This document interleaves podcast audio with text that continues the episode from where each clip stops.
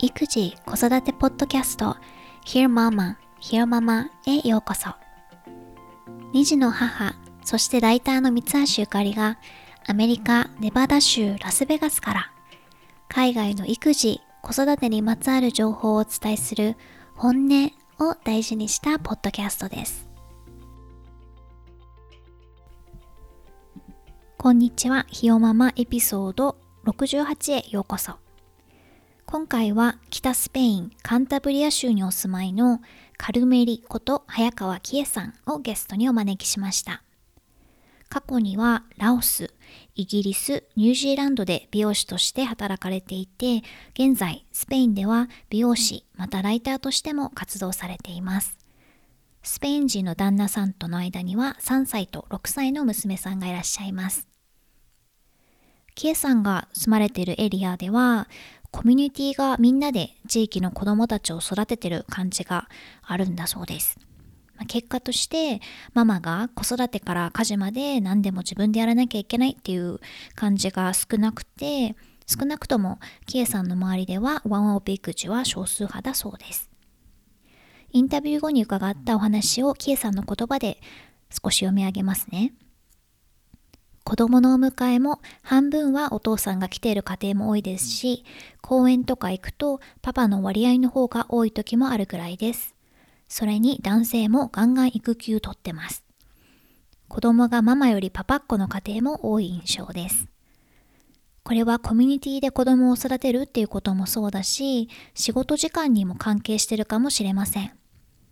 日本に比べて仕事に重点を置いていないから働く時間も少なくて暮らしにゆとりができるのも大きいのかなって思います。とのことです。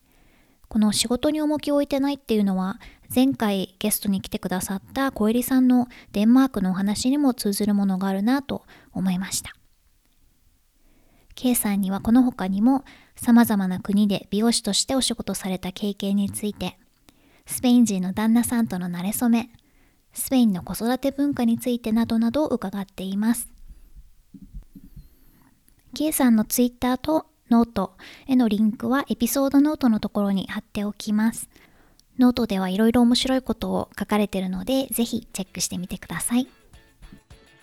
えー、ということで、今回のゲストは、カルメリこと早川紀恵さんです。よろしくお願いします。お願いします。えっと、紀恵さんは今はスペインに住んでらっしゃるんですけども、簡単になんか自己紹介をしてもらってもいいですかね？はい、あはい、えっ、ー、と、えっ、ー、と、早川紀恵です。えー、今は北スペインのカンタブリアという地方で子育てしながら美容師とライターとして活動してます。海外が好きで海外にずっと出たいっていうのがあってで今まで、えー、ロンドンラオスニュージーランドで、えーと、住んだ経験があります美容師としてですけどそれは。はいありがとうございます。なんかあの、ノートのプロフだったか、ご自身のことをなんかね、小心者の挑戦したがりです。って 書かれてて、まね、でも、でもなんか小心者っていうなんかイメージと、このなんか豊富ないろんな人生経験が全然マッチしないんだけど。いつも怖い怖いって言いながら、怖い怖い怖いって言いながら、なんかいろいろんなこと挑戦するのが好きですね。うん、そうなんですね。うん、そうそう。で、あの海外の興味がもともとあったっていうのは、なんか何かきっかけがあったんですか、うん、それこそ子供の頃から興味あったとかってことなのか？子供の頃から興味ありましたね。なんかずっと小学校の頃とかも、赤十字のなんかこう、あのパンフレットみたいなのずっと見てたりとかしました。うん、えー、ああ、いいな。なんかこう、あこんな世界があるんやな、みたいなのを。ああ、面白い。かじゃあ、美容師っていうお仕事を選んだのは、うん。うん、なんかあんまり私の勝手なイメージでは、美容師さんイコール、うん、こうせ、世界に羽ばたくってイメージなくて、自分の中でそういうイメージもともとあったんですか？全くないですね。私、あの、海外憧れてはいたんですけど、すごい。いこう、田舎で育ったので、こう、あんまり周りに海外行ってる人とかもいなかったんですよね。うんで、自分がこう、海外行くっていうイメージは全然なくて、で、美容師は、なんか帽子かぶって、お仕事してたんですよね。私が行ってた美容院の方が。それがすごいこう、うわーかっこいいみたいな。すごいし、えー、えー、なんかこう、帽子かぶりながら仕事してるっていうのからです。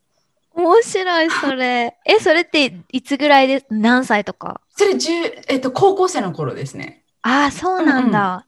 なんかそれはじゃあ自由なイメージを持ったのかうな。ん、だと思います。あの、ファッションに対してですけど、うん。うん高校の時にすごく校則の厳しい場所にいたので、うん。そういうのそれがこう、あのちょっと反動反動がかなりあったと思います。ああ、なるほうんど。面白い。でも、でも、それをきっかけに美容師の道を目指してうん、美容師になってから各国に行ったってことなんですけど、日本、日本ではまずしばらく美容師やられてからそうですね。結構長いこと日本でも何年、8年くらいはやってました。あ、そうなんですね。18でもう美容師、美容院に働き出して、で、通信で、通信3年通っていったんですけど、うん、うん。で、なので、ちょっとだけだから専門学校行くよりも早く、早い始まりだったんで、うん、で、うんうん23か4ぐらいの時に、たまたまラオスにいて、バックパック背負ってですけど、で、道端でハサミこう取り出して髪の毛切ってたら、たまたま NGO の方に声かけていただいて、で、そういうあの美容師の専門学校があるから、ちょっと見に来ない、そういうプロジェクトをしてるからって言って、うん。で、見せてもらって、で、専門家を探してるっていうんで、うん。でそれで年に半分ぐらいラオスで行ったり来たりするようになった感じです。ああ、そうなんですね。うんうんうんあ、そっか、じゃあ、ラオスでは美容師っていうよりは、その美容師育成の、あ、そうです、そうです。んでもプ、プラス、その、その専門学校と隣接して美容院があったんですけど、そういう、うんあの、大使館の奥様みたいな方 に施術して、で、午前中は教えて、午後から働いてみたいな感感じではやってましたね。それを機に、その、ニュージーランドとロンドンについては美容師として行かれたんですか、ロンドンはもう完全にそれが当初の目的だったのもあって、ロンドンはもう完全に美容師として行ったんですけど、うん。ニュージーランドはロンドンの後に結婚することが決まって、なんかどうしてもこう、スペインに行っちゃうと、ね、なんかまた違うのかなって思って、で、なんかこう、たこう冒険したくなっちゃったんですよね。そういうことなんだ。です。それでニュージーランドはあの最30歳の頃に最後のワーキングホリデー残ってるって思って、うんでつあ使いたいなっていうのから本当に、はい。で興味本位でさ、えっと、半年だけ行った感じです。うんうん、それはだからです一応働いたんですけどそういう働く場所があるよっていうのをうん知って行った感じではあるんですけど、え、じゃあその時はじゃあフィアンセだったスペイン人の今のご主人とは遠距離ってこと？あ、そうです、そうです、そうです。彼はスペインで、で、来て、来て旅行したりとかはしてたんですけど、うんうんうん。スペイン入れたら4カ国ですよね、日本以外に。そうですね、住んだってのは4カ国ですうね。ん、それぞれで、うん今もこうキエさんに影響を与えている、うんうん。なんか文化だったりとうか、んうん他にはこんなやり方をや考え方をする人たちがいるんだみたいなうんうんものってなんかあります？どんなことでもいいんですけど。あ、もうすごく大きいですね。いっぱいあります。こう、それが私を作ってると言ってもいいぐらいの、うんこうけ影響がありますね。特にラオスとかはもう全然違うか感覚とか価値観とかが全く違うので、あの、気がすごくおおらかになりましたね。そのおかげで。なんですはいね。。あまりこう怒怒らないというか、まあ一貫みたいなのはすごく、それ、その、ラオス生活がきっかけで、うんちっちゃいことにあまり気にしなくなったというか、ロンドンはもう美容師としてのすごく勉強になった場所だったので、本場なのもある、ありますし、本場というか、ファッションのニューヨーク、ニューヨーク、ロンドンは、もう絶対的にすごい、全然やっぱち違います。それがあったから、今結構こう楽に仕事できてるっていうのはあります。スペインに来て。そっかそっか。はいえ、それはなんか鍛えられたってこと？えっとね、なんか、いろんな人種の方がいいるじゃないですか、うんロンドンって。だから、多分日本で美容師してて、すぐスペインに来ても、今みたいに仕事、フリーランスでできなかったと思うんですよね。わかんないから、こう、そんなこう、しいろんなこう、タイプを経験したことがなかったんで、どうしてもこう、多分アジア人の髪担当みたいになっちゃうと思うんですよね。でも、ああ、なるほど。うんうんうんうん。でもそれがこうロンドンにいたおかげで、で、ロンドンっていうビッグネームが結構大きかったのもあります。ビッグネーム、ロンドンで働いてたって言うと、結構こっちの人はそれが大きいのもありますね。こう、お仕事がだから、フリーランスになる前も、うん探さなくてももう見つかる感じではありました。ああ、そうなんですね。そっうんかそっか。でもきっとなんか日本人の私の印象では、うん日本人の美容師さんって世界どこでも通用しそうって思ってるんですけど、なんかすごい熱心にお勉強とか、トレーニングとかしてるイメージがあるから。それね、あの、結構言われるんですけど、こう、手に色あるからいいねとか、うん。これはもう私の個人的な意見なんですけど、アジア人をするとか日本人の髪の毛をする分にはすごくいいと思うんですよ。腕はめっちゃ、もカットの腕はすごく高いと思うんですけど、こう幅広くできるかとか、自分を表、こう自分の意見を言えるかとか、クリエイティブな面で言うと結構弱い気がしますね。日本の美容師さん、あの、うんうん、それが私も結構苦しんだところです。指示されて動く分には完璧に動けるんですけど、うんこう自分から例えばこうクリエイティブな仕事するみたいなの想像力を使っていくみたいなのは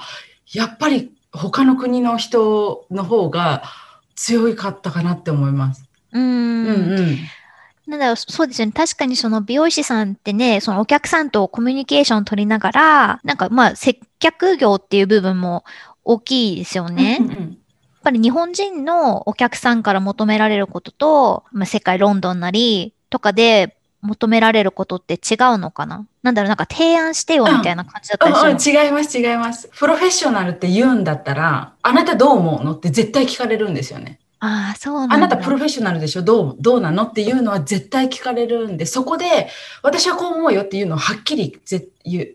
日本、まあ日本でもある程度そうだと思うんですけど、でも、あんまり自分の美容、それ、そのなんかバランスみたいなのも、やっぱりこう、幅、幅を分かってないと提案できなかったりするんですよね。日日本人の美の意識と、なんかヨーロッパの、まあ、また違う、違うような気がして、うんうん。そこが結構ちょっとこう美容日本だけで美容師してて来てすぐ通用するかって言ったら、しないパターンの方が多い気がします。で語学もやっぱコミュニケーション取れないと接客業っていうのはやっぱりそこは絶対的に必要になってきますね。うんうんうんそれで、キエさんは英語はうんもう話しながら習得してったってことで。ですか？だからああんまりなんか英語も自信英語とか語学に関しては自信がないんですけど、うんこうコミュニケーションで言うと取れてますね不思議なことに。なんかつ伝えたいとかコミュニケーション取りたいっていう気持ちがちゃんと伝わるのかな相手に。なんかそんな感じがする。かもしれないですね。話ししてても仕事のことってやっぱりこうずっとずっと使うから仕事のこう用語とかに関してはだんだんこう増えていく。うん。言ってますね確かに。そっか。で、旦那さんとはロンドンで出会ったんですよね。そうです。それってなんか慣れ初めとか聞いてもいいですか？あはいはい。はハウスメイトの友達です。ああ、そうなんですね。あれ、なんか最初会ってすぐにこう感じるものがあったみたいな感じだった。全然なかったですね。な そんな全否定しなくても。全くなく全くなかったえ、でもじゃあ彼はあったってこと？彼が結構こういろんなこと誘ってくれたりとかしてああ、そうなんだ。そそれでそれからですね。うんあじゃあ、うんキエさんとしては、どっちかというと、こう、お友達って感じで最初は思ってた。もう完全になんか全然意識はしてなかったんですけど、もうなんかこう流れ的に、あ、面白いな、一緒にいてみたいなのからですかね。今ってもうご結婚されて何年とか？結婚してから7年目、7年ですかね。うんうんで、出会って多分10年ぐらい経つのかな。うんうん、ぐらいだと思います。うんうん。で、もうずっとそれはスペインで一緒にいらっしゃるんですよね？そうですね。今のところ、うん本当は、あの、本当は、アメリカに去年行く予定だったんですけど、え、それ引っ越すってこと？だだ旦那さんの仕事がアメリカであるってなって、そうなのコロコロラドに行く予定だったんですけど、うん。はい、このもう変わっちゃった。当分もスペインで。えっと、で、今、お子さんは6歳と3歳でした？そうです、そうです。で、お二人ともじゃあ、スペインで出産？スペインで出産しました。うんうんなんか、スペインの出産ってどんななんだろワイル、結構こう、あの、なんだろう、ワイルドな感じっていうのかな。うワイルドな感じ。どの辺がワイルド？一応、無痛分娩ではあるんですよね。無痛分娩ができるので、で、最初の子供は無痛分娩でしたんで、痛さとかそういうのがななくて、あんまりなんかわかんないうちに、こう、すごい時間が若かったけど、生まれた感じだったんですけど、うん。豪快ですね、とりあえず。豪快。なんか豪快な感じがします、こっちの。はい、なんか生まれてももうすぐポンってお腹の上のせの赤ちゃん乗って、そのままあの本当に放置される感じで、あ、そうなんだ放。置されて、え、どうしたらいいんだろうみたいなので、手探り状態で、あちょっとなんかおむつとかここんなのでいいのかなとか、え、それでも、病院に、病院で産むんですよね？あ、そうです、そうです。うん。で、その後入院期間とかってどれぐらいいいられるんですか？2日、2日、ああ、にでも200早いですね。2日ですね。うんうんうん。なんか日本結構長めな印象だけど、ね私もそう、帝王切開だったけど、うん2泊だったかな？それ3泊したのかな？うん、そっか。じゃあ、結構スパルタな感じス。パルタでだいぶスパルタ もう本当に自分で質問とかしないと、そうですね。もう、だから、あの、おっぱいも、で私、あの、あんなに痛くなるって知らなかったんですよ。うん。こう、すごい張ってくるじゃん。知らないじゃないですか。いや、もうびっくりして、えー、何これ？みたいになって、で、これ、で、か こう、あ、すいませんで聞い聞いたんですよね。聞いて、うんそしたら、あ、大丈夫、こう、そういうもんみたいな。大丈夫、痛い、痛もう痛くて痛くてもうが我慢できないみたいなの言っても、うん。痛いよね、もうすごい痛いよねって言って終わる感じ。一応受け止めるけど。い一応すごい、すごいあったかく受け止めてはくれるんですけど、ねえ、痛いよね、うんうん、わかるって言って終わっていく感じです。えーでもそれってじゃあ、ね、うん赤ちゃんと一緒にお家に帰った後って、なんかわかんないことあったら誰に聞いたりしてたんですか？私、ラッキーなことに、あの、義理の両親が、あの、い医療系なんですね。おお医者さんと、あの、看護婦、看護婦さんなので、おー、すごい。そうなんです。そ心れ。かなりこう、それが結構心強かったのはありますね。あの、産んですぐに、ちょっとリリアルな話なんですけど、こう、避けちゃったんですよね。あの、ぬ縫ったところが避けちゃって、こうわかわか本当にわかんないんであ歩いちゃってたんですよね結構、うん。動いたりとかしててで重いものがなんか持った時にきこう避けちゃってででそれがもう本当にもうこの終わりぐらい痛かっ痛かったんですよね。でその時ももうお母さんが旦那さんのお母さんがもう全部いろいろやってくれました。か、それはでも、よかった。かなりかなり心強い。そういう方が近くにいてね。しかもあれですよね、あの、義理のご両親すごく近くに住んでらっしゃるんでしたっけ？すっごい近くに住んでます。もまだ外見たらいい。いるぐらいの勢いで住んでますね。あ、そうなんですね。それは、スペインでもそういう家族がそんなに近くにいるって珍しいのか、それともスペインって結構そういうふうに未だにその親戚だったりとか、周周りに家族がいるっていう形が多いんですかね。私の住んでるところは結構田舎なので多いですね。私のん。周りは結構多いです。近い5分5分圏内というかに住んでる人は多いと思います。そっか、え、5分圏内って歩いてってこと？うん、歩いてですね。ああ、そうなんだ。そっか、そっか。車ででも5分とかだったらもう全然みんなみんな多分その県内に住んでる。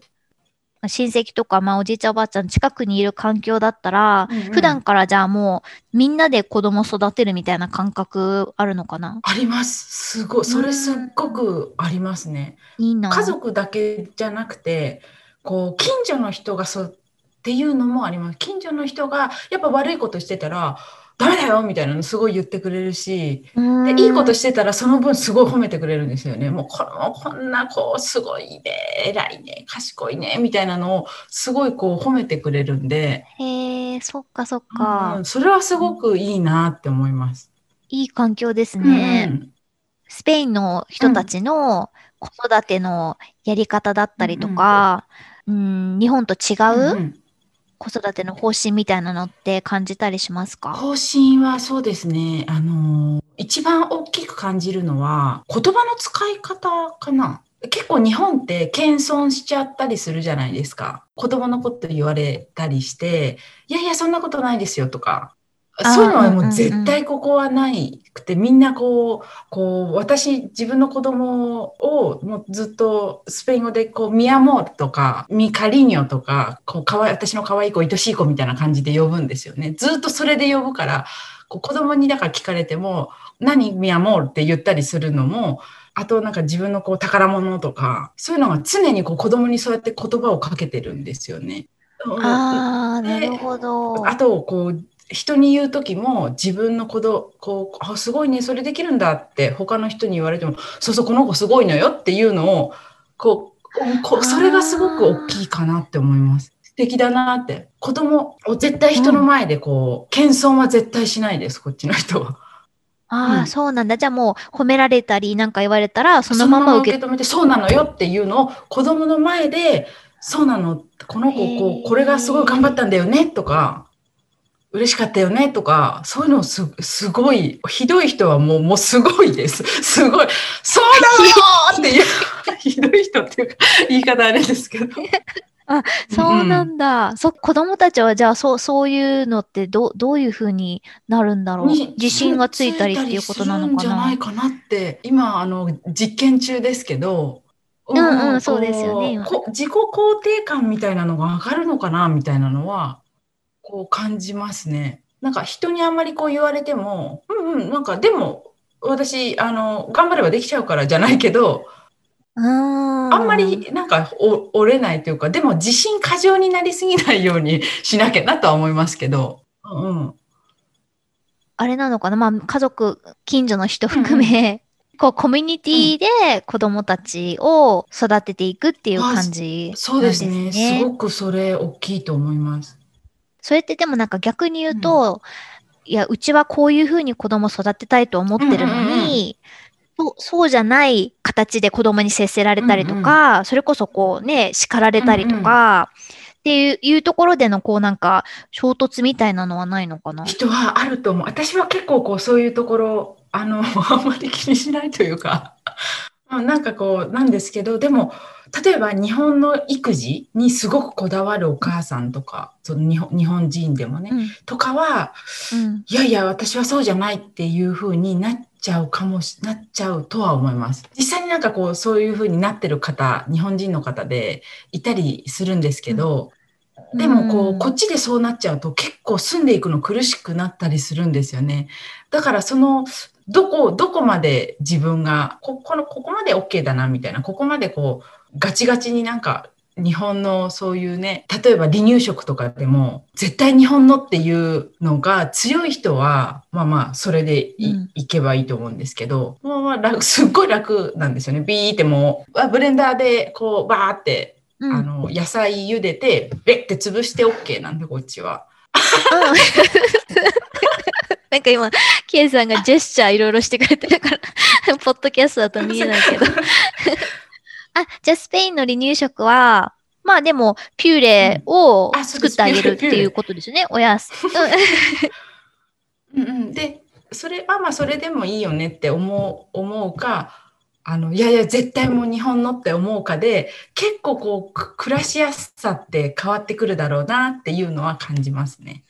確かに。そうですね、まあ、子育てに限らずですよね、うん、きっとね。まあ、K さんはでもそそういうふうにこう結構いろんなね、この考え方だったりにオープンなので、うんうん、あんまりないのかもしれないけど、例えばそのスペイン人の旦那さんと子育てのやり方だったりとか、うんうん、子供に対する接し方とかで、意見が食い違ったりみたいなことはあります？それがね、ないんですよ。け結婚婚した理由の一つも、やっぱ価値観がすごく合うっていうのがあるので、こう文化はもちろん違うんですけど、やっぱりその食い違ったりとかするときは、結構話して、うん、そうだよね、ああ、だから確かに確かに。それだったらこう、あの理にかなってるねみたいな話になってで寄せていく感じですね。寄せていってます。お互いに。うんうん、お互いにね。ね、なんかイメージでは、そのね、日本で育った日本人とスペインで育ったスペイン人だったら、そんな何かしらこう、うんうん、意見が合わない部分？やっぱりね、育ってきたバックグラウンドが違うからって思うけど、うん、なんか意外になんか、そう、意外にないなってちょっと考えたんですけど、あの、一応旦那さんにも聞いたんですよね。なんかあるっけ？って聞いたら、いや、ないねって。もちろんなんかちっちゃい細かいこととかはあるんですけど、そんななんかこうすごく、ないです全然。特に子育て方針はもうかなり似てる似てるというかこう個性を大事にじゃないですけどそういうのはすごく大切にしようと思ってるところを大切にしてくれるんで。例えばじゃあ、うん、あの、じゃあお二人がこういう子育てしたいねっていうのは、じゃあ今おっしゃってたみたいなその子供の個性を大事にしようねが、なんか他にもありますか、えー、人と比べないとかですかね。とか、あとはいろんな経験させてあげようみたいなのは一番あるかもしれないです。うんうん、その分自分たちがいろんなことをしていこうみたいなのは、こう常になんか新しいことしてっていうのはお互いありますね。で、お互いなんかこう、これ面白いねっていうのを挑戦して、それがなんか子供が見てもやっぱり面白いなってこう思ってくれたらいいなって思って、そういうところ、あと旅行とかでもそうですけど、あ、そっか、じゃあ、そのロールモデルになって、その姿を見せることで、子供たちにも。こう意識というか、なんか楽しんでやってますね。あの、そうだ、ボクシングの話。それもそういう一つでもあります。いいつぐらいから？ボクシングは、えー、2年前ですかね。結構もう、あの、続いてます。え、2人でですよね？私がそう、最初になんかしたいなってなって、ででボクシングずっと興味あったんですけど美容院で働いてるとどうしてもこう手使っちゃうとなんか怪我した時に、ね、迷惑かけるのあれだなって思っても今はフリーランスになったので、ちょっとこう、まあ、いいかなみたいな、それもあって、そしたら、こう、一緒に始めるって言って、で、一緒に始めた感じですね。なんかあの、ノートの記事を拝見したんですけど、家族を守りたいっていう気持ちがあったって書いてあって、うん、あれっていうのはなんかこう、万が一何かあった時のためにってこと？いや、それも正直あります。私、あの、その記事にも書いたんですけど、本当にあの、ネットフリックスでたまたま、パリの同時多発テロのドキュメンタリーややってて、それ、たまたま見ちゃったんですよね。そしたら、いや、うん、なんかこう、今、自分に起こりう、起こり得ないことが起きちゃったりとかした時に体力がないとダメだなって思ったんですよねなんかこう。今、その時の自分ってもう体力っていう体力がもう本当になかったのでそれでそれで子供抱えて走れるぐらいになりたいなって思ったのはあります。本当に実際自信が欲しかったっていうのはありますね。うんうん、でその時結構こうテロがヨーロッパで多発してたのでなんかそこ多分意識的にこう自分の身は自分で守らなみたいなのは出ちゃったのかもしれないです。うん、それでなんかこうでもそれきっかけに2年も続いてるボクシングを始められたわけだから。そうですね。なんかどどういうところが楽しいんですか？私もなんか興味あるんですけど、ボクシング。うん、なんかきキックしたい。キックしたいか、サンドバッグを。すごいいいです。ボクシングって、なんか、うん、あの、本当に頭からもうつ爪の先まで使うような感覚なんですよね。もう全身本当に使うので、今まで使ってなかった筋肉とか、もうふるい起こしてっていうか 使、使わないとダメなんですよね。だから初めてした時は本当に次の日動けなかったですね、もう。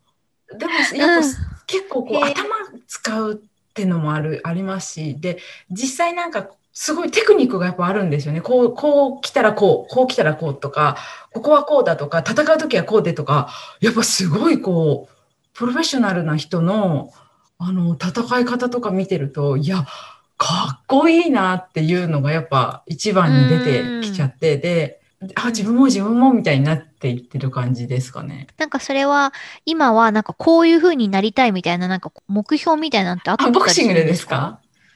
ボクシングでは、なんか一回あの、一回聞いたんですけど、トレーナーになんかそういうアマチュアのそういうのないんですか？みたいな。でもなんか、やめときなって言われましたね。なんか、こう、け 結構頭打たれたりするんですよね。軽くやらない方がいいよっていうのは言われてます。だから今はもう本当にトレーニング、うんなんか、ね、ネタになるかなってちょっと思っちゃったりしたんですよね。なんかこう、30過ぎて、ボクシング始めてうん、こう、そういうの面白いなって、なんかちょっと思ったんですけど、その、旦那さんと二人でやってって、なんかコロナになってからも、なんかお家でやってるとかって。家で、家でこ、あの、2ヶ月全く外に出られなかったので、もうお家の、お家の外です。本当にだから、あの、この、アパート、アパートの、この部屋を、から出れなかったんですよね。あ、厳厳しかったですですね。だから自分のその下下の広場とかも出れなくて、うんうん、そのレベルだったんですよね。で、子供はだから全く出れなかったので、でも体ほら動かさないとねっていうので、2日に1回ボクシングしてて、で、子供たちも見よう見まねでこうやったりとかしてたんで、そうそう、あ一緒に。ーそうなんだ。それはでもかなり、あの、精神的に、あの、参らなくて済みました。いいですよね。なんかわかんないけど、ひ人と、その、ただスポーツ一緒にやるだけでも、一体感みたいなのも生まれるし、うん、ねえ、なんかそれをお家の中で二人でできるのっていいなと思って。喧嘩にならないです。あそこで、ね、そこで発散くっそーって思っても、そこでもう、さ、あのね、見通ち合えば、全然それで OK。ある意味かなり健全ですよ健全ですね。ね。全く喧嘩せせずに、こう、隔離期間を終えたので、いや、よかよかったねーとかうん、言って。素晴らしい。でもやっぱわかるんですよ。こう、あ、い今日イライラしてるなって日は、あの、打たれてる力が強いみたいなのはわかります。結構イライラしてんな、みたいな。素敵。いいですね。一緒に趣味がうんうんあるとね。そう、今、あの、うん子育てをね、してるっていうゲストの方には、3つの質問に答えていただいてるんですけども、1つ目が、子育てにおける最近の勝利と失敗それぞれを教えてください。えっ、と、勝利は子供に、いい子供にいつも、もう、ママ大好きだよって言われることですかね。うんうん。ああ、そうなんそれだは。さもうすごく嬉しいです。うん勝利、そうそうですね。私の中では勝利ですけど、うんうんうん。それスペイ、ン語で？日本語です。子供はもう私には日本語で喋喋ってくれるので、うんうん、大好きだよって、その子もこのままですね、言ってくれるから、あとは失敗は早く、早く早くってなっちゃうところですかね。こ子供に、なんか、学校始まったりとか、これ学校の前とか、時間ないのに、っていう時に、やっぱなんか、うまいこと多分言い方あるんでしょうけど、こっちも焦ってたら、なんかせ、せかしちゃったりとかいや、するでしょ？な。そういうのも、なんか、もっとなんかいいやり方ないかな、みたいなの。めちゃくちゃ難しいです、本当にそれ。うん。だってもう決まっちゃってるんだもんね、時間急が。げみたいになるから、いやもうすごくむお穏やかにいたいけど、いなかなか入れないですよね。うん。毎日のバトルですよね。かなりバトってますもんい。や、でも本当みんなママそれ同じだと思います。そっか、あの、さっきのその、大好きだよって言ってくれるっていうのって、ぎ逆に言うとそれは、その、キエさんとか、パパが、子供たちにもそうやって伝えてるってことなのかな、普段。そうですね。結構言ってます。言ってますね。寝る時とかは絶対に。うんうんうん。それ、あ、それ、うん、それはあるかもしれないですね。ね、じゃあ、二つ目の質問が、自分の親がしてくれた子育てで真似たいことと、まあ、逆に反面教師としてこれはしたくないなっていううんうん二つ、えっとね、真似たいことは、子供がしたいっていうことを何にも言わずにこう、やれやれってこう、してくれたことですかね。してくれたり、あとは、あとはなんか、不幸を笑いにじゃないですけど、なんかこう、うんそういうのは結構お母さんから学んだなっていうのはあります。あの、何でもなんか嫌なことあっても、まあ、はははははで終わらすじゃないですけど、うーん真似したいなって思いますね。ユーモアを持って、は反面教師は結構やっぱ田舎で育ったので狭い価値観みたいなのがあの世間の目みたいなのをやっぱ気にして育てられたっていうのもあったからそういうのは個性その子その子の個性をの方を気にしてやっていきたいですね。うん、それはすごく気をつけてます。人が見たらどうとかはもう全然関係なくみたいな。はい。えっと、3つ目が子育てにおいて大事にしてる、まあ、モットーとか考え方みたいなものがあったら教えてください。はい、あ今さっきもちょっと言ったんですけど、こう、個性、うん、個性というか、あのー、自分の子供の可能性を潰さずに、こういろんなことに興味が持てるように、それをこう個性とか持ってるものを引き出してあげれるように、どうやったらできるかなって常には考えてますね。こうでできるだけなんか自分たちがやっぱり面白いこと面白いことっていうか面白い経験したり、うん、いろんな国とかもそうですけど、うん、いろんな文化見たりとかを子供にも経験させてあげて自分の選択肢をいっぱいこう増やしてあげたいなっていうのがあります。それはもうずっと大事にしてますね。なんかその6歳と3歳で男の子と女の子どどちらでした女の子女の子です。2人とも女の子なんですうち。うん、2人とも女の子な、うん、そっかそっか。やっぱり同じ女の子でもきっと全然性格とか違ったりしますよね。全く違いますね。すごい、こんなに違うんだって結構びっくりしました。どんな感じですか？上の子は、上の子は結構こう繊細だけど、繊細なんですよね。あの、繊細だけど、何でも挑戦していきたいみたいなのがあるんですけど、下の子はこう、なんか図太いんですけど、こう図太くていろんな例えば道歩いてたりとかしてももう誰彼構わず喋りかけるんですよね。うん、そうほらみたいな。こうこれどう？何してんの？みたいな。かわいい。そういう、うんうん、だけど新しいことに挑戦できないみたいな感じですかね。こうは初めてすることはもう怖怖くてって怖がりだったり性格はもう全然違いますね。なんか。でも6歳と3歳くらいだったら一緒に遊んだりするのかな、うんうん、します。今もういつも二人で遊んでますね、そのねコミュニティでみんなで子供育てていくみたいな環境だと、うん、なんか近所のお友達とかともなんか普段からすぐちょっと外行って遊んでくるねみたいな感じなのかな？そういう安全な感じはなのかな？だけではないですね。うんうん。親は絶対います、うん、うん、そうなんですね。なんかあの他他の友誰かしら親は絶対いる感じで、で、一人で歩かせるっていうのは、こうないで、アメリカもそうですよね、きっと。アメリカはもう絶対ないです、ね。どっちかさ、絶対ないですね。一人で歩いてたら多分結構びびっくりしちゃうかもしれない。やっぱ日本特殊なんですね。あれびっくりしました、私。こう あなあの多分今まで見てたんですけど、こっち来て子育てするようになって、日本帰った時に、あの、小学生が一人で歩いてたりとかして、え？え、こう、え、大丈夫かなって本当に思っちゃいました。わかります。そうですよね。いや、そう、日本にいた頃は当たり前だったし、うん、それこそほら、女性でも、もう一人で深夜、うんうん、ね、あの、駅から歩いて家まで暗い道を帰ったりするじゃないですか。うんうん、私も知ってたけど。地に慣れちゃうと、価値観がね、こう慣れちゃうと、私も、うん、なんかこう、私がこう、家まで見て、見てこうかなぐらいの、こう、怖くない？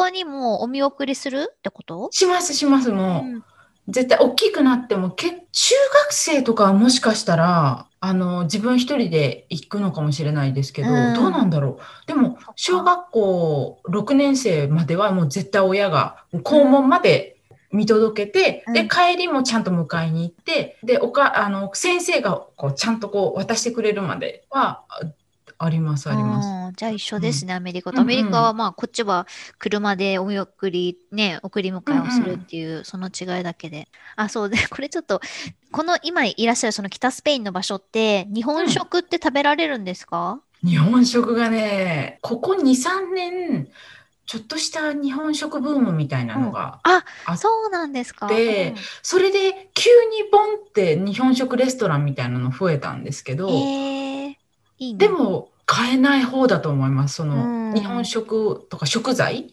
とかは、ネットで注文したりしてますね、私は。か、じゃあ、アジア、アジアスーパーとかも、アメリカとかだと、日本スーパーなくてもアジアのスーパーがあったりするんですけど、うんうんそういうのもない？ないです、ないでああ、す。そっかそっか。ないです。なんかちっちゃい、すっごいちっちゃい中国人の人がやってる、うん。こう商店みたいなのに、こうおお醤油とかも台湾産の醤油とか、ああ、じゃあ、まあ、うん代用できなくないみたいな。代用はそうです。なんかできなくないもの、白菜とかも、こう、電話してあったら、あの、買えるような感じですね。うん、でもまあまあ、あの、慣れちゃうと、うんあんまり不自由に感じなくなってきました。え、うんうんじゃあお、お子さんたちはお家では何料理食べてんですか？えっとね、創作日本料理ですね。創作。あ フュージョンみたいな。ね、あ、そう、あれだ。でもあれですよね、スペインはほら、うんと、食事の回数がそもそも多い？あ、うんそうです、そうです。時間と回数が結構、あの、特殊だと思います。回数は1日5回、5回かな？5回 ?5 か回あるんですけど、うん朝ごはん食べて、で、12時におやつタイム。12時をおやつ今ちょっと今、えもう一回ってちょっと。12時におやつタイムがあって、でそそれはなんか、例えばサンドイッチとかでもいいんですけど、うん。じゃあまあ軽めの？軽めの軽食ですね。だから日本でいうところの軽食してだ子供たちも日本だから持っていくそのヨーグルトだったり毎日こうあるんですけどこう今日はこあの乳乳製品持ってきてくださいとかがあって。でそれを、をおやつの時間に持って行って食べて2時に学校が終わって帰ってきて2時から4時がこっちのランチタイムなんですよね。おー。2時から4時がランチタイムでで6時にもう一回おやつ時間があってうん。でそれはまあまあ人によってはフルーツ食べたりヨーグルうん。トそれもヨーグルト食べたり軽食ですよね。食べてで9時めちゃくちゃ早くて8時にうんあの夜ご飯です。そうなんだ。え、でもそれはその5回を、いや、私はそんなにいらないから3回とかじゃなくて、みんなやっぱ家族でそれは揃うタイミングっていうことなのかな？スペ。イン人の人は結構きっちり5回取ってますね。私はもう3回でちょっとこう小腹空いたらバナナ食べるとかはありますけど、うんあのーうんうんそれ以外はでもこっちの人結構きっちりしてるんですよね。へえ。なんか一緒に6時になったら一緒にみんなでカフェ行って今はできないですけどあんまり、うんでもこう行ってみんなでこうおやつ食べてへえ。みたいなのは結構しますね。そっかうんうんでもあれですね、それってなんか、いいですね。その、それだけちゃんとこう、会話したり、ね、うんうんうんコミュニケーションを取る機会がそんだけ一日あったらね。うんうん、それはうん。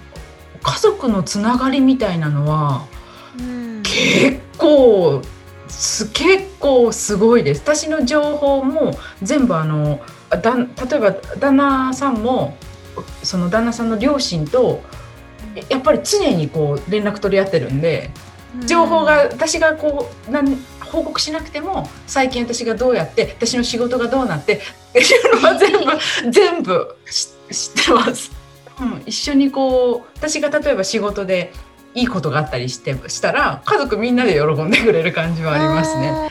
そっかそっか。いいですそれはへえ、うんうん、素敵。そうだ、それであの、カルメリさん、えっ、と、キエさんは今、二足のわらじを履いていらっしゃるんですよねそうです。そうです美美容師とライターを、うん。ライターはまだ浅いですけどえっと、キエさんの書いたものを読みたかったら、ね、うんだってラオスの経験、虫を、虫を食べなかった話とか、うんね、その、えっと、ボクシングの話もそうですし、そういう話を読みたかったら、ノートに行くのがいいんですよねあ。はいノートに行ってもらえれば、結構自由に書いてます。